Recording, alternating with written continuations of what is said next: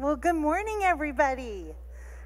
It is so good to see you. My name is Joanna, and I have been gone about the last four weeks, kind of traveling through Texas and Arizona, and they all kind of blend together because they all say 110 degrees and higher. So I kind of checked out after that. It was very hot. But I had such a good time visiting family and just seeing these amazing places that God has created. But let me tell you, there is no place like home. And right, and for me, that is the Central Coast, and absolutely here at New Life. And um, I had the opportunity that I was able to be part of church online, and I had never really done that before. And what a blessing that is for those of us that are traveling or live away or for any, you know, any reason can't come here just to be part. And I was just telling David, the only thing that's really different is doing worship in the car while you're traveling I definitely did not sound as good as I do when I'm in here with you all, but it is such a blessing to just be together. So if this is your first time here, welcome. And we are so glad you're here. And we just hope that this feels like family to you and feels like home. And we invite you over out to our connection counter after service. We would love to meet you face to face get you connected and just make sure that you know that you are so loved by God and He has such plans for you. And next week is a great time to get connected. We are having our beach baptisms, and they're going to be at the end of Grand at five o'clock. We just had a baptism meeting in between services. We had about 35 people in the meeting. Several, some of them are in here, that we are so excited to just be part of the baptisms and hear your stories of what God has done in your life. So we invite everybody to come down, bring a chair. We're going to have a bonfire and just have a really special time after. So, would you just stand up with me as we get ready to worship and meet somebody for the first time and just share something that God has done in your life, something you're thankful for this past week?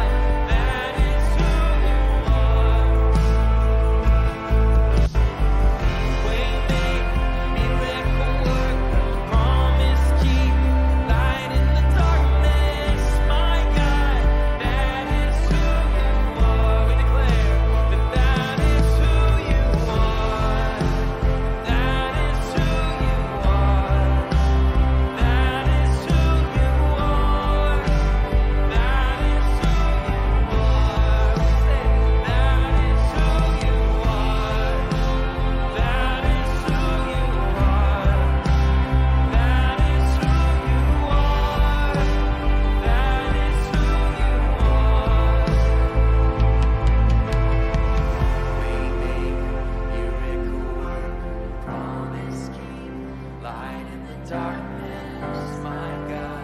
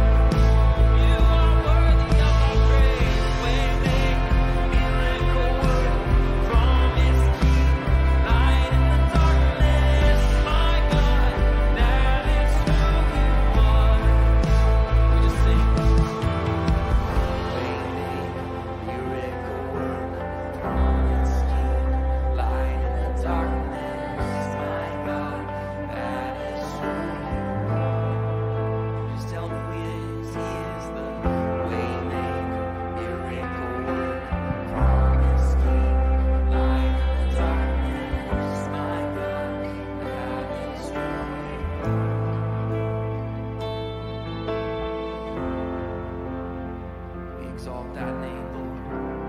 In the name of Jesus. You are King. That is who you are. God, we just take a moment to remember your faithfulness, to remember that you are the promise keeper that you say you are.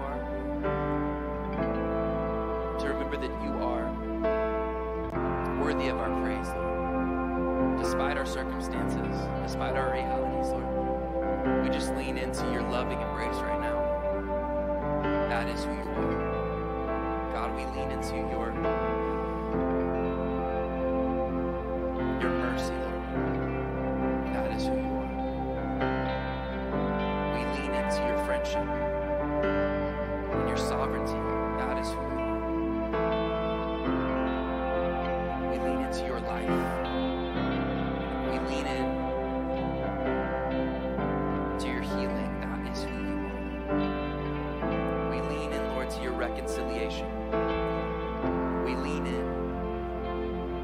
that is who you are.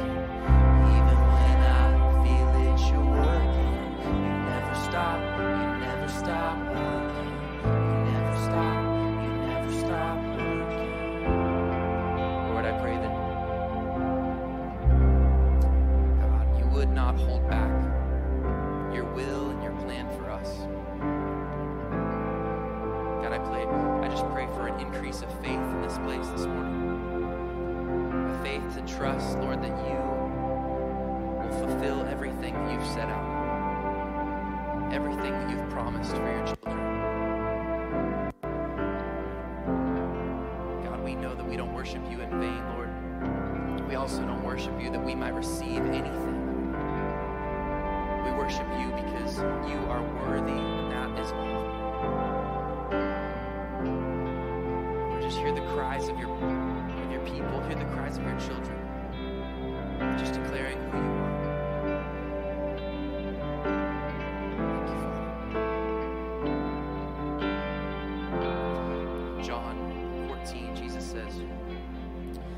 let your hearts be troubled. Trust in God and trust also in me. He says, I am the way, the truth, and the life, and no one can come to the Father except through me. If you had really known me, you would know who my Father is. From now on, you do know him and have seen him. He says, Has, Have I been with you all this time? Don't you believe that I am the Father, and the Father is in me? I tell you the truth, anyone who believes in me will do the same works I have done, and even greater works, because I am going to be with the Father. You can ask for anything in my name, and I will do it, so that the Son can bring glory to the Father. Yes, ask me for anything in my name, and I will do it. So, Father God, we just ask for an increase of faith in this place this morning. We ask for an increase in faith this morning. You know our hearts, you know our struggles, Lord. But we put our faith in the living hope, Jesus Christ, Lord. The one who is worthy of our song.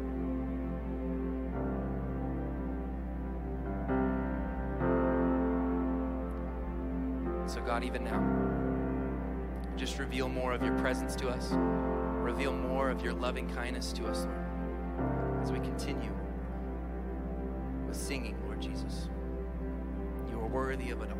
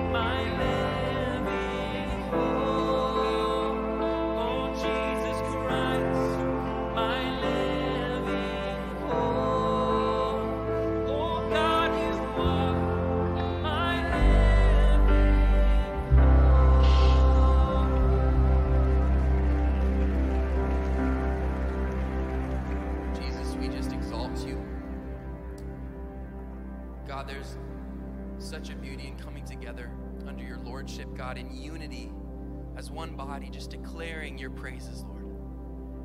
God, we thank you just for this opportunity. Help us not to take it for granted. Continue to make us more like you, shape us into your image, disciple us, Lord, and bring us along. And help us just to take on the character of Christ. And continue, Lord, just to teach us more about your kingdom and your ways as we continue in our time of worship this morning. Thank you for seeing us and for loving us, Heavenly Father. It is a privilege to sing your praises, God. We love you. It's in your name we pray. Amen. You may be seated. Okay, good morning. We are going to continue in our time of worship through the offering. So I will invite the ushers forward to receive the offering this morning. Um, this is just one of the ways that we get to be generous as a church, um, being thankful and grateful for what we are given and recognizing that we can use that to bless other people. Um, we have school starting in a very short amount of time from right now, which I'm a little bit grateful for because I have my little people at home and I'm ready for them to go back to school. They also love school. Um, but there are so many things that have to get done and purchased and all of that to be ready for school to start. So think of some of the things that you think families need to be ready for school to start. Yes. You're, you're picturing school supplies, right? You're picturing pencils, books, crayons, folders, the four different colors of folders for the different classes that they're supposed to be in. These are the things that you think of. Probably very few of us, if any of us, thought of food because we usually don't have to think about where our food is going to come from, how we're going to be able to pay for it, all of those types of things. But for a lot of families, that is a big concern for them is how they're going to have food for their families. So we at New Life get to have a you pick food pantry that 160 to 180 families get to come through every week and shop for their family. They get to pick the items that are most needed for them. Um, as school starts, there's going to be those families thinking about what they need to eat at night, what they need to have their kids get food during the day. And a lot of our shelves need refilling, so we need your help with that. So on the slide, it shows the specific things that we're asking for. However, we do accept things not on this list. This is just what we're really pushing for at the moment. So if you want to take a picture of this slide, so the next time that you are grocery shopping for your own family, if you are able, just grab a few of these things, bring them with you, and drop them off in one of the donation boxes. Um, it would just be a great help to serve and bless the families in our community as they um, just come and get what they need. So thank you for partnering with us in with that another way that we are generous as a church.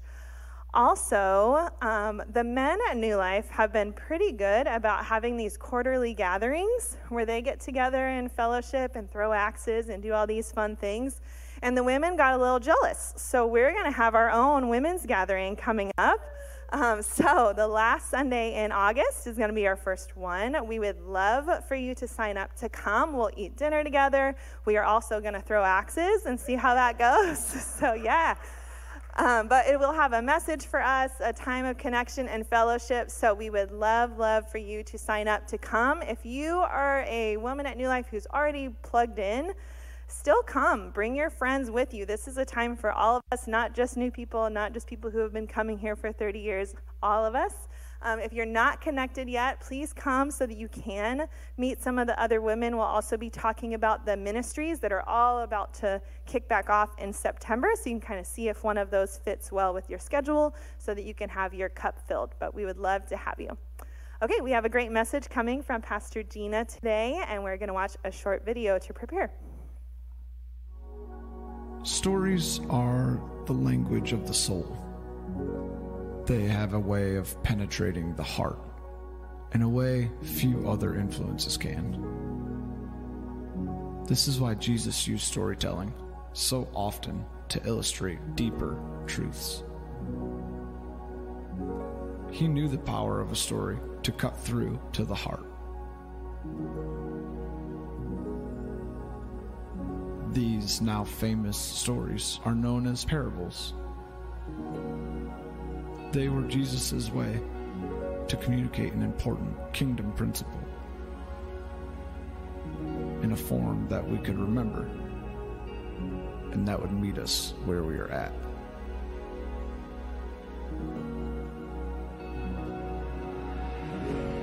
although the details of these stories were fictitious, the kingdom principles are not.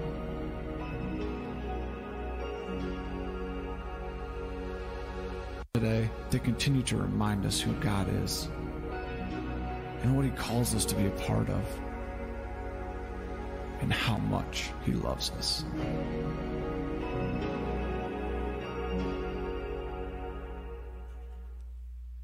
Well, good morning. Good to see all of you guys this morning. You know, as I was listening to Katie at first service, she mentioned, you know, it's that time of year where everyone goes back to school. And it occurred to me, like, it's August already. Like, as I get older, I don't know where the time goes, but it goes by really fast. And so it's a little shocking to realize we are halfway through 2023. And yeah, it's that time of year when you when your kids grow up and you don't live by the school calendar anymore, you kind of forget of all these little things. And so it's just interesting about going back to school. I was talking to a school counselor who said that teachers and professors, principals, they're all already back, I guess, getting ready for the school year. And so it's just a lot. And even Pastor David, he is off right now with his family. He is dropping one of his sons off at their first year of college. And so it's, you know, there's a lot of transition that happens at this time of year. And I think sometimes for some of us, we forget about it a little bit.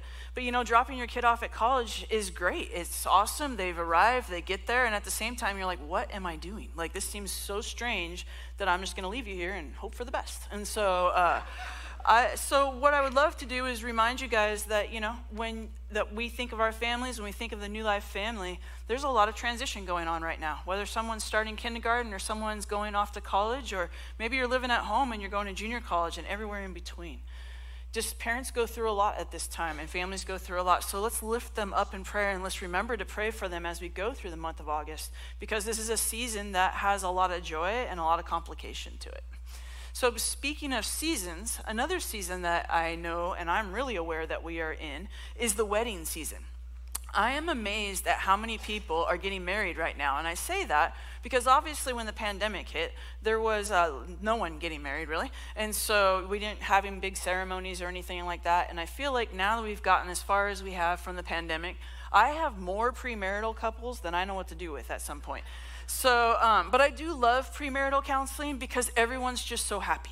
They are just like, we're going to get married and it's going to be great and it's all going to be bells and whistles and love and we're gonna just going to, and you're just like, I'm here to ruin that theory. But, uh, you know, like, it's awesome. And they're also so excited that they do, uh, you know, they do the homework and they're really invested and they want to start off on a great foot. They want to have a solid foundation, uh, standing on the Lord, being able to figure out how to weave two lives together.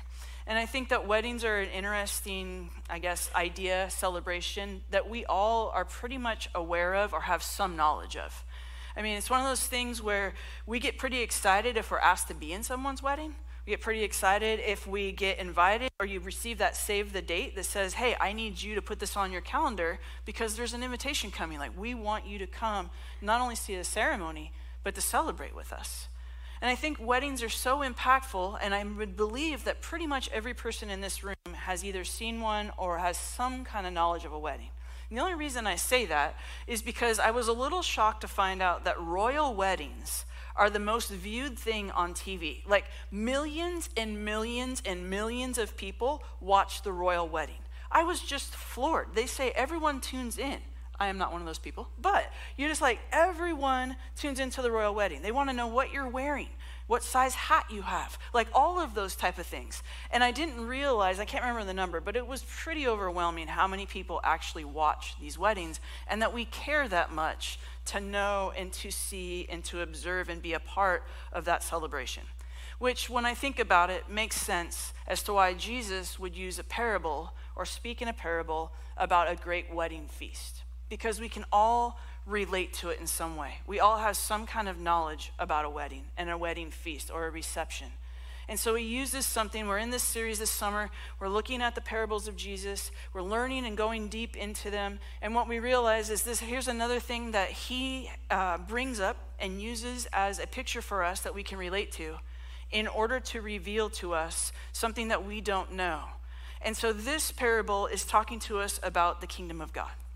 And so we're going to be in the New Testament. We're going to be looking at Matthew, the book of Matthew. So if you brought your Bibles or if you uh, have your phone, your iPad, it's not a sin to pull out your phone unless you're texting, then that's a question. But uh, we are going to be in chapter 22, and we're going to be in verses 1 through 14. And so we're going to read this, and I'm, I'm going to read it all the way through so we get the impact of the story, and then we'll break it down afterwards. And so it reads like this chapter 22, verse 1. Jesus also told them other parables, he said. The kingdom of heaven can be illustrated by the story of a king who prepared a great wedding feast for his son. When the banquet was ready, he sent his servants to notify those who were invited, but they all refused to come. So he sent other servants to tell them, The feast has been prepared, the bulls and fattened cattle have been killed, and everything is ready. Come to the banquet. But the guests he had invited ignored them and went their own way, one to his farm, another to his business. Others seized the messengers and insulted them and killed them. The king was furious, and he set out his army to destroy the murderers and burn their town. And he said to his servants, The wedding feast is ready, and the guests I invited aren't worthy of the honor. Now go out to the street corners and invite everyone you see. So the servants brought in everyone they could find, good and bad alike and the banquet hall was filled with guests. But when the king came in to meet the guests, he noticed a man who wasn't wearing the proper clothes for a wedding. Friend, he asked, how is it that you are here without wedding clothes? But the man had no reply. Then the king said to his aides, Bind his hands and feet and throw him into the outer darkness, where there will be weeping and gnashing of teeth. For many are called, but few are chosen. So I don't know how many of you have read this before. I found out when I got ready to study it, I picked this. I knew that this is something that I wanted to do. I had never really dove deep into it, and you read it on the surface, and you're like, this is kind of crazy. Seems like a little bit of an overreaction to a lot of things. But when you dive into it, it has so much more meaning. And one of the things I discovered very quickly, talking to other pastors or looking at pastors who had preached on this, is that almost all of them started off saying, that this is the parable that no one wants to preach. And I was like, huh, I don't understand what happened. Like, I, I don't get it. And so I read through it again, and as I studied it, I think the conclusion I drew is that the reason why they don't want to preach about it, speak on it, teach on it, is because it's pretty much in your face. This is a parable that doesn't soften the blow about how we get invited and how we are called and be part of the kingdom of God. See, and I think this is important for us today because we have a tendency to soften Christianity. We have a, a tendency to kind of just want to make it soft and easier for people to become Christians. We are like, oh, it's okay, you're fine, like God loves you. And we want everyone to just be okay because we don't want to offend anyone. And I think what I learned about this parable is it's in your face. It can be offensive. It can be hard to swallow because the path to the kingdom of God, to get into heaven, is narrow. And I think as a people, especially today, we try to soften it and widen it and make it easy, and we don't want anyone to be challenged because we just want everyone to be okay. But the problem with that is, is that we don't really know him as Lord and Savior, and we don't have lives that are transformed, and we water down the church and we start looking like everyone else. We end up not standing apart and following Jesus so closely that we become more and more like him. The more we water down, the less transformed we will be. See, truth is hard. Truth is hard. It's hard to swallow when it, it catches you and you're like, whoa, like that really is offensive to me, or that really is like hard for me. Okay, I can tell you right now, I'm super excited that someone was super offensive with me and shared the truth. I'm excited that someone had enough faith and enough gall to walk up to me and basically say, change. And it's not just as easy as saying, oh, yeah, you're going to be a Christian. It is giving my life to Him, giving up everything I had ever done, giving up who I thought I was going to be, and surrendering for Him to make me who I am supposed to be. And so I think this is a hard parable, but I want us to hear it My prayer is, is that we're here today and there's no distractions, that nothing takes away from God's word this morning, because we are called. We are called to be a people that are different. God is calling us. But are, we going to receive the invitation? And greater than that, what are we going to do with it once we receive it? Not only are we, go, are we going to take the invitation, but is it, are we going to allow it to transform our lives? So let's dive into it. The very first verse, it says, Matthew makes sure that we know that Jesus also told them other parables. He just starts off with that. And he wants us to know that it's true. In the book of Matthew, there's a lot of other parables. You can read all kinds of them. But what he wants to make sure that we understand is that this is not a parable that stands alone. It's actually one of three that Jesus taught after coming into Jerusalem. So, just to make sure that we're all on the same page, not everyone has read their Bible, not everyone remembers stories or things like that. So, to make sure that we're all on the same page, what happens is, is in chapter 21, the chapter right before this, we learn that Jesus is now entered Jerusalem. And he's fulfilled prophecy. He's come in on a donkey. He has literally coming in, and he's not coming in quietly.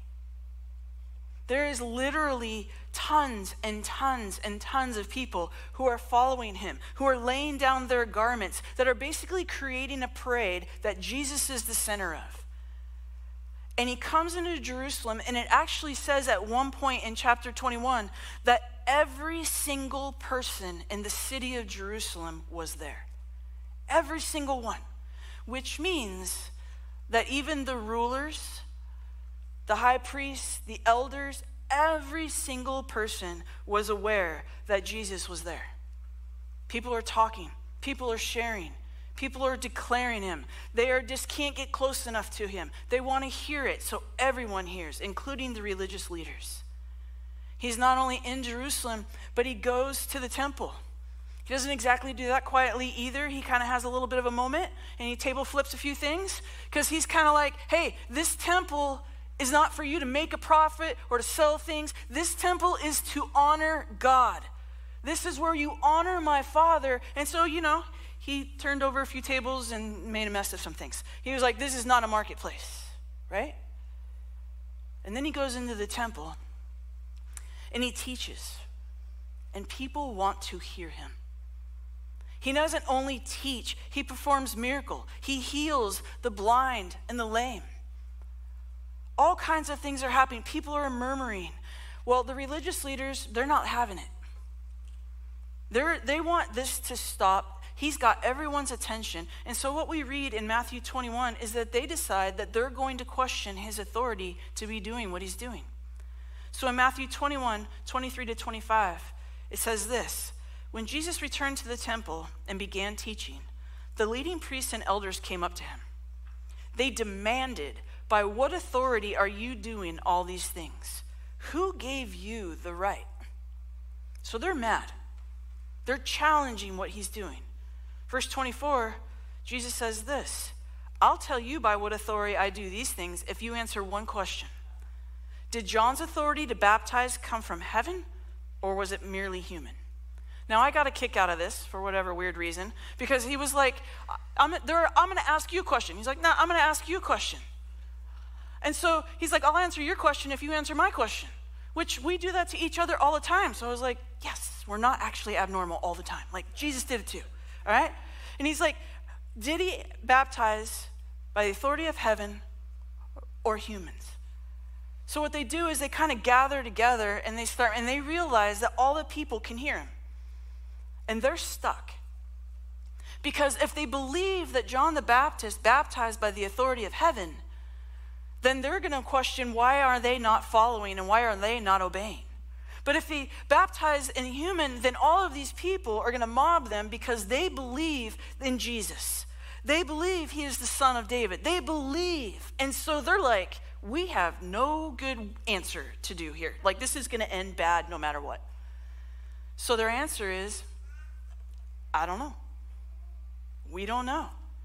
So then I love it because then Jesus is like, You're not going to answer my question, so I'm not going to answer yours either. I was like, That is so glorious. I love it. Right? He's like, We're not answering it. Now, He does answer it later. And we're going to come back to this as we go through the passage because it's relevant to what we're doing. What happened in, in chapter 21 is relevant to chapter 22. Because all of these parables, the three parables he's been teaching since he's entered the, temp, the temple, all have to do with the kingdom of God.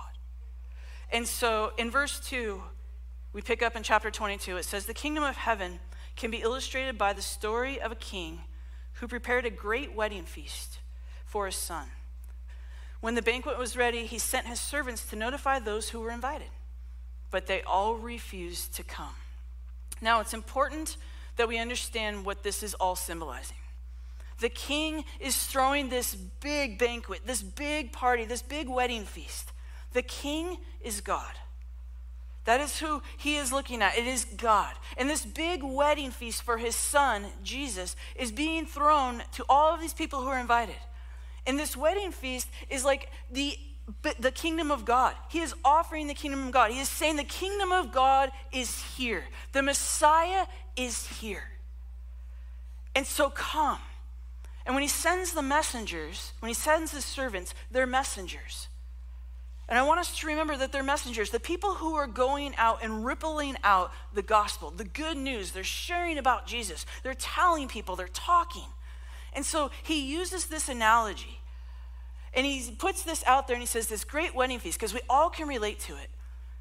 And so we have God and he's invited all these people. And what's interesting is he says he sent the servants to notify those who were invited. See, it's important to note that all of these people knew that this event was coming. They were all already invited. Every person who was invited already knew. But things are a little different back then than they are now, mostly because they didn't have mail. But like we get like save the dates. And then we wait for the invitation to come. But it has the date, probably the time, the whole bit. Back then what they did was is they went out and they invited everybody, but they were not given a day or a time that would be to be disclosed. So, in other words, you're invited.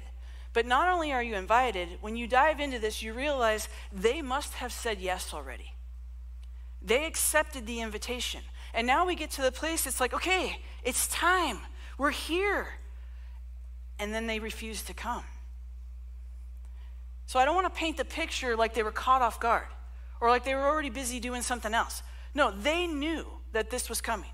They had already said yes. And so to think about it, you invite all these people, all your friends, all your they all say yes to your wedding, to your banquet. And then you get there and no one comes. That would be so disrespectful, so hurtful, such a letdown to know that you said yes and for whatever reason you choose not to come. But what I love in this passage is that God, the King, he doesn't give up. It's not a one and done and he washes his hands of it. This celebration is going on. And he is going to send out more servants. He's going to keep doing it. And I think about it, and I really want you to think about this. How patient is God with us? He will call us, He will invite us, and He will be so patient. He just doesn't give up. It's not a one chance thing. He wants to be in relationship with us. He wants us to accept the invitation, to be in His presence, to come to Him. So He doesn't give up. And in verse 4, it says So He sent other servants to tell them, The feast has been prepared. The bulls and fattened cattle have been killed, and everything is ready to come to the banquet. Basically, he's like, Let me go into detail about what I'm inviting you to. This isn't some lowly event. This is a royal wedding. This is a royal feast. I have fattened cattle. Everything is ready. When you get here, you don't have to do anything. Just show up. You don't have to bring a dish. We got this. You don't have to work. You don't I just want you to come. And so the king gives detail. This is what you would be coming to. This is how great and glorious this invitation is. Do you understand the importance? And so they, he says all of that, and he says, But the guests in verse 5 he had invited ignore them and went their own way. One to his farm, another to his business. Others actually seized the messengers, insulted them, and killed them. Now, seriously? You're going to kill someone because they don't want to come to your wedding? To your feast? Like, it seems extreme. This is where we have to dive deeper into the scriptures and not just take it for sometimes for the surface or for the translation that it is. They refused to come. They already said yes. He's like, man, I'm, let me give you the details. Come. But instead, the guests, those who were invited, they chose to do their own thing. Their world was more important. One goes to his farm. I mean, okay. Is that really more important than what we've got going on here? But I guess that's what you're choosing. One goes to his business. What that seems lame. You're going to choose that over coming to this wedding? To this festival, to this feast, to this celebration? I'm inviting you. But they refuse. They refuse the call to come to the kingdom, to the kingdom of God. So, one of the things that's important is like by refusing the invitation, the banquet, the celebration represents the kingdom of God. That means they're refusing the call to come. To come to his kingdom. And what's so odd is that this is what they've been waiting for. This is what they've been waiting for. We're talking about the priests and the, the scholars and the elders and all these people who are so schooled in the scriptures, who know it, who are teaching others, who will call you out on your sin, who are probably always dressed for a wedding. And they're not going to come. They're refusing the call by God to come to the kingdom. And so the king gets furious. Sometimes I wonder do we think about that? In verse 7, it says, The king is furious. Do we know that God gets upset? Do we know that our Father is unhappy with some of the things we do? See, I think we have a tendency to paint the picture in the kingdom of God as just like a really fun loving playground. You can do whatever you want to do. God loves you. Yes, He does. But man, does He like what you do? No. God loves us. He loves everyone. But does He love what we do? Does He love that we would choose our will over His? No. And I think sometimes we don't want anyone to think that God would ever be mad at us. They would ever be frustrated or furious or angered that we choose the world over Him. But, church, He does. He is a jealous God. He loves us. He ex- has expectations for us. And I think sometimes that's the other part we want to wash away. There's no expectations. You're good as you are.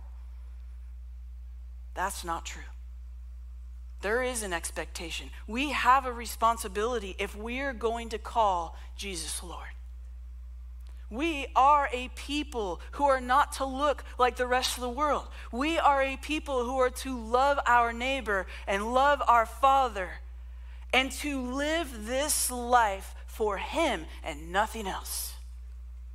Nothing else. And so he gets furious. He says, The king was furious and he sent out his army to destroy the murderers and burn their town. And he said to his servants, The wedding feast is ready, and guests I invited aren't worthy of the honor. Now go out to the street corners and invite everyone you see. So the servants brought in everyone they could find good and bad alike, and the banquet hall was filled with guests. So the king's furious. I'm not giving up on this celebration. This is still happening. My son is here. The Messiah is come. He is not throwing this away. Instead, fine, those who I first invited, which by the way refers to most of the religious leaders, the elders, the people who know you don't want to come, then I'm inviting everyone else. This kingdom, this is celebration, this kingdom is open to everyone. And we get a little insight into who everyone is, where it says the good and the, uh, and the bad alike. Because if we go back to the chapter that I was talking about earlier, the chapter prior to this, chapter 21, Jesus does come back to the answer about John the Baptist. He does answer about authority, and he does tell us in his answer who these good and bad people probably would be.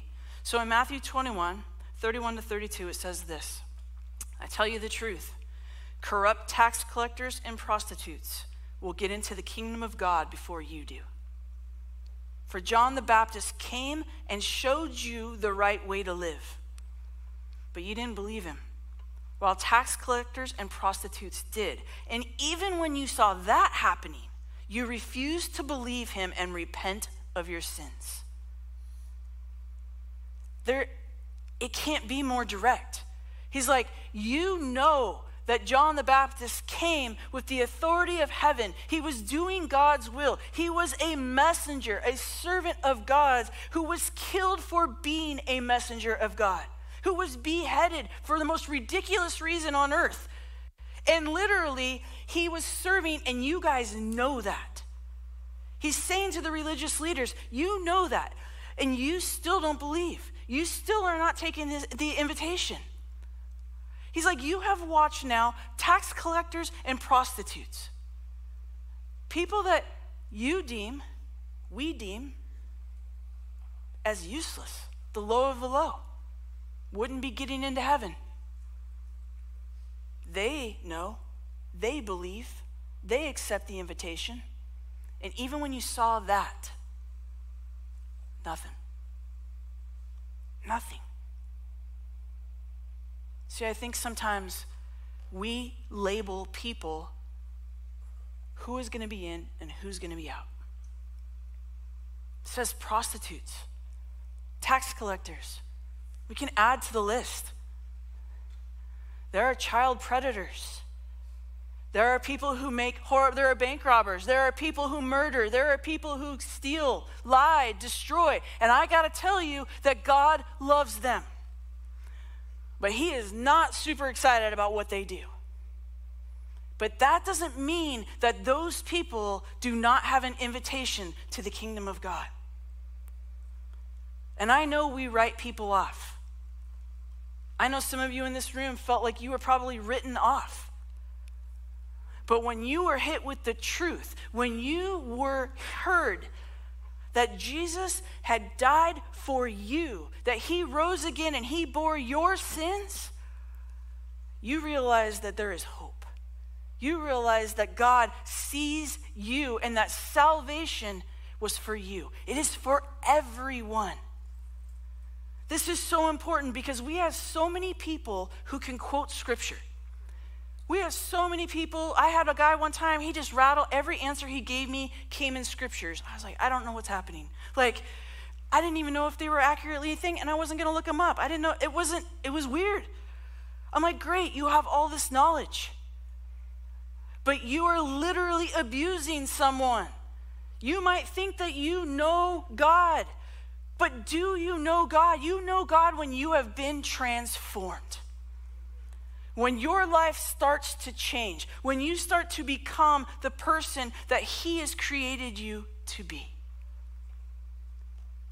See, no one's a lost cause. It just depends on whether or not we're going to receive the invitation to come. Are we going to respond to it? Anyone can respond to it. Anyone. But you can only respond to something that you've heard. You've only, you can only respond to something that someone shares with you. Church, we are supposed to be sharing the gospel. Do we know that we are supposed to be sharing the gospel? Do you know that you have a testimony? You know, I was said this in last service. It's like I don't understand why people think they have to have a dramatic testimony. Like, I need to be an ex drug dealer, or I need to be a bank robber, or I need to be fill in the blank. Like, something dramatic in order to have a testimony. You have a testimony if you call Jesus Lord. You have a testimony if you can testify to the change that the Holy Spirit has done in your life. You have a testimony. And that testimony is not for us to keep to ourselves. It's not given to us where our transformation isn't happening so we can pick and choose who we share it with. We are supposed to be sharing it to all who will listen. Anyone. And I know it's scary because we don't want people to not like us. We don't want people to think we're crazy. We don't want to offend someone. We don't want to get into argument. You know what? Get into it. Don't argue. I'm not actually promoting that. But but say it. Share it in love. Walk it. Actually be Jesus. We can only do that by spending time with him, learning about him, getting so close to him that we start to act and love and be like him. It is open to anyone and everyone. He goes on in verse 11, back to chapter 22. So now you got this room full of guests. It's just packed, full of people. And in verse 11, it says, But when the king came in to meet the guests, he noticed a man who wasn't wearing the proper clothes for a wedding. Friend, he asked, How is it that you're here without wedding clothes? But the man had no reply. So here we are. We get to this place, and they've invited all these people. And all these people have accepted the invitation, and they are there. And then the king comes, and he sees that one person is not dressed in the attire. Now, for those of you who think that God is judging based on appearance, he's not. He doesn't judge us based on what we wear to church today, though we judge each other based on what we wear to church today. That's not a thing. What he's doing is he's not about appearance, but it's about an attitude. See, when all of these people came, more than likely what happened was they're not ready to be invited to this huge wedding banquet. They're pulled off the street corners. They're prostitutes, tax collectors. They're doing their thing. They were given probably wedding clothes to put on and participate with. But then there's this one person who chooses not to put the clothes on. And he's asking him why. And see, I think part of it is this represents a lot of what we see here in our time. A lot of us come to church. A lot of us come to church and to Bible studies, and we come and we participate in events, but we don't allow what we hear to penetrate our lives and transform us. Because we come in with an attitude sometimes of, I'm checking this off the list. We come in with an attitude of, this isn't for me. We come in with an attitude of, he can't fix this. Or we come in with an attitude of, you haven't fixed it like I wanted you to, so forget it. See, people will come. We can come and take the invitation and say yes. But will we allow the Holy Spirit and all that God has for us to actually enter our lives? To change us, to transform us, to make us the people, the sons and daughters of the Most High God. This is important because when we come here, we want to become ready to hear all that He has. For the seeds and the word to hit our hearts with hearts that are ready for it to get in there and grow and change us. Sometimes I think we come in and we're like, I just need you to do what I need you to do. But see, that's what happened in those invitations. My will, they went with their will, not his will. When we come with the invitation, when we come to hear his word, when we come to know him, it's not about us, it's about him. We are here for him. We are here to be more like him. And here's an interesting piece on that verse it says that the man didn't reply. Who else didn't reply? The chief priests and the elders. When they asked, when Jesus asked them a question, they said, I don't know. They didn't give an answer. And it's interesting to me that that same concept happened with them as it happened with this man. He did not reply. And sometimes I think we fool ourselves into believing that if we just don't answer, at least we won't get in trouble. Sometimes our silence speaks volumes. Sometimes we have a tendency to let everyone just slide. You're good as you are. It's fine. I don't, I don't expect anything from you. I'm glad you're here. Just keep coming. Just keep coming. That is important. But are we talking to people about why they are coming? What do we want for them? What is happening to us? What are we doing when we are coming? What are we saying? Sometimes I feel like we invite people to an event. Come to church. It's kind of like going to the movies. Just come to church. No, you are coming for a life changing experience. You are coming because I want you to have a life that worships Him. I know we want to be good. I told this story last service. I'm going to tell it again. I talked to someone recently who literally was like, I'm a spiritual person. I was like, good for you. I don't know what that means. Like, okay, you're, I'm spiritual. I know I'm not a Christian, but I'm spiritual. And I'm like, okay, they're part of them is spiritual. I'm, well, yes, we are created. We are both physical and spiritual. My question to her was, who is your Lord? Her answer was herself. She said, I lord my own life. I lead it. Well, that's not going to work for you. Like, how do we do that?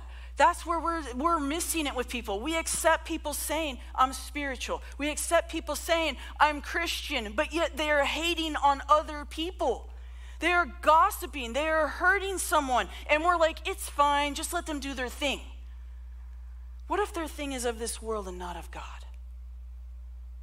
What if their thing is actually causing a division and we're actually hurting one another by just not wanting to be truthful and honest and love people with the truth? It's dangerous, dangerous place to be.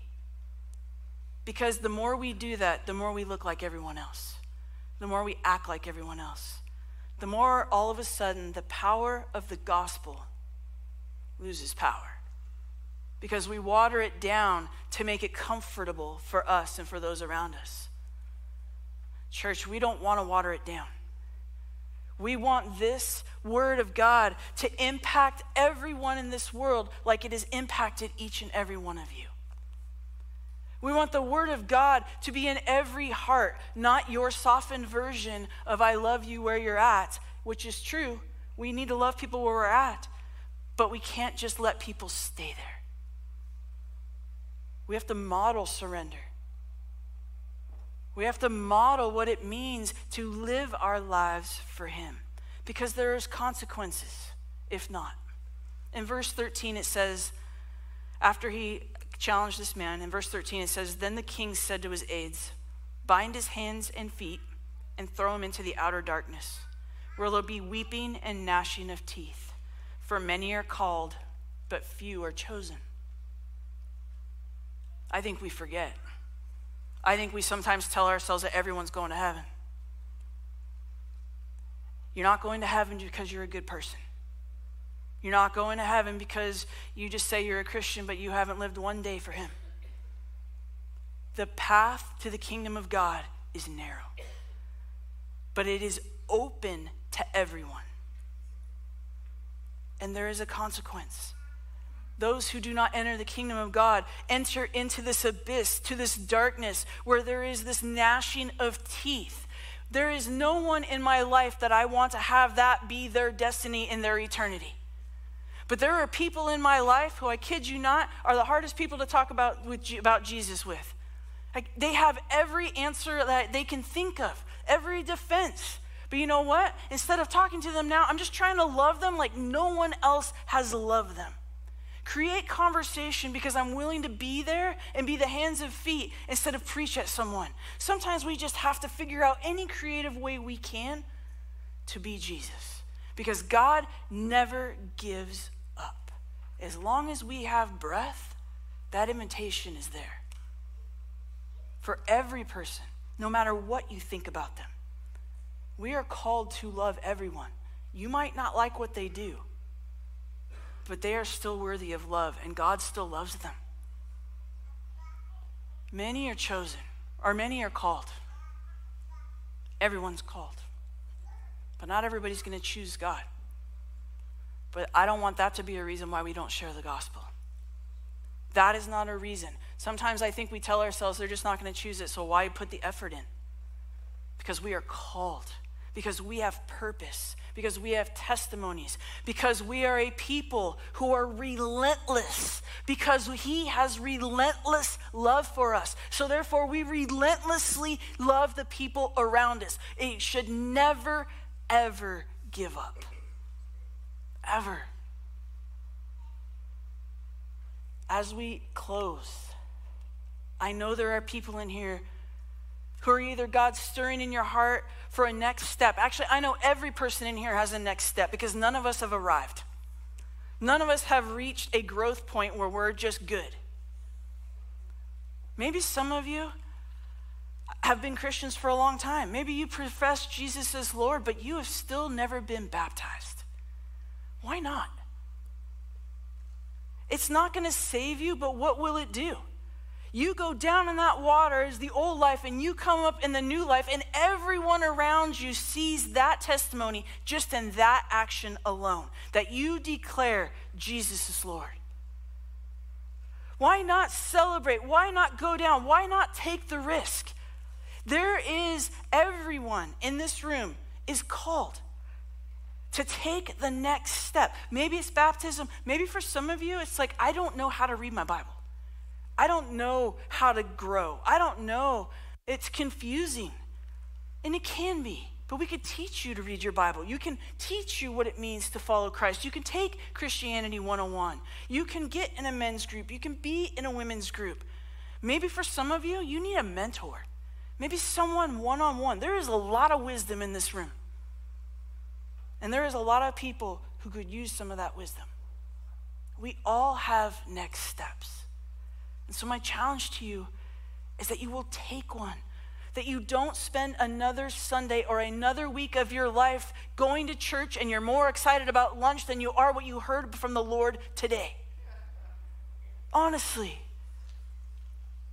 we should be on fire for Him, on fire looking for what He has. New Life Church, I'm telling you, there's a lot going on here. There is. I got to pray with a young lady last time I was up here. I've heard stories about people accepting Christ. I have talked to parents who are literally being influenced by their kids. I have talked to grandparents who are literally saying, I didn't know there was more. There is people of every age who are steward right now, stirred, steered, something like that, for the Lord. So let's just move. Let's move where He is moving. So will you stand with me?